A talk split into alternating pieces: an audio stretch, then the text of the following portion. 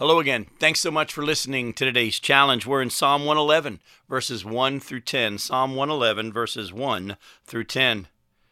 The scripture goes on and says, Praise the Lord. I will give thanks to the Lord with my whole heart.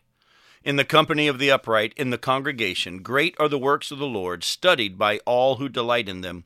Full of splendor and majesty is his work, and his righteousness endures forever. He has caused his wondrous works to be remembered. The Lord is gracious and merciful. He provides food for those who fear him. He remembers his covenant forever. He has shown his people the power of his works, in giving them the inheritance of the nations. The works of his hands are faithful and just. All his precepts are trustworthy. They are established forever and ever, to be performed with faithfulness and uprightness. He sent redemption to his people, and he has commanded his covenant forever. Holy and awesome is his name. The fear of the Lord is the beginning of wisdom. All those who practice it have a good understanding. His praise endures forever. Folks, this whole psalm is declaring God's truth, God's power, God's greatness, God's faithfulness, and his salvation.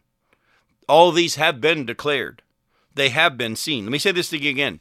This whole psalm is declaring God's truth, his power, his greatness, his faithfulness, and salvation.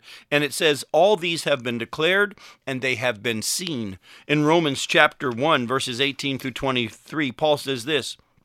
He says, For the wrath of God is revealed from heaven against all ungodliness and unrighteousness of men, who by their unrighteousness suppress the truth.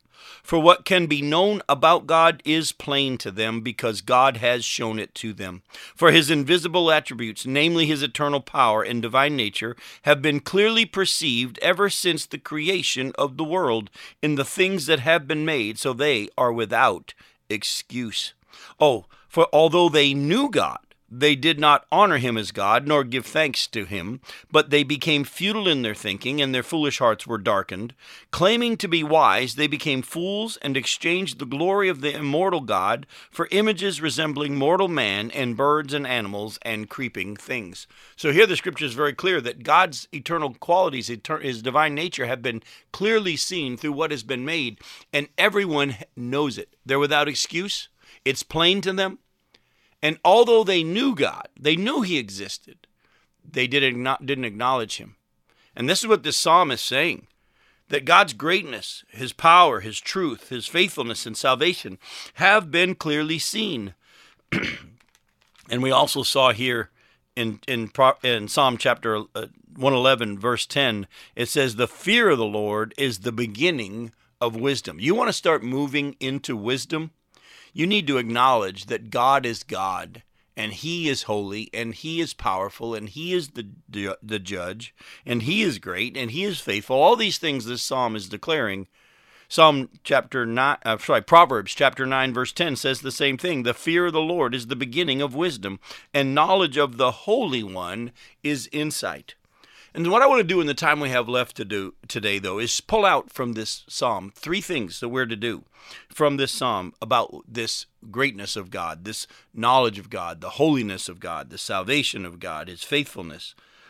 We're to study these things that have been revealed to us. In Psalm 111, verse 2, great are the works of the Lord, studied by all who delight in them.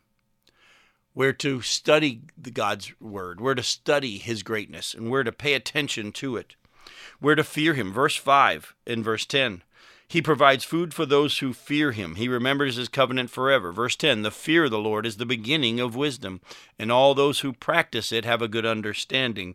And that's the third thing that we're to do as well. We're to practice put into practice what God has revealed to us. So we're to study what God's word says and what He's revealed to us. We're to fear it and take it seriously, and fear Him and take Him seriously. And we are to put into practice and live out what He has said. And that's my challenge for you today.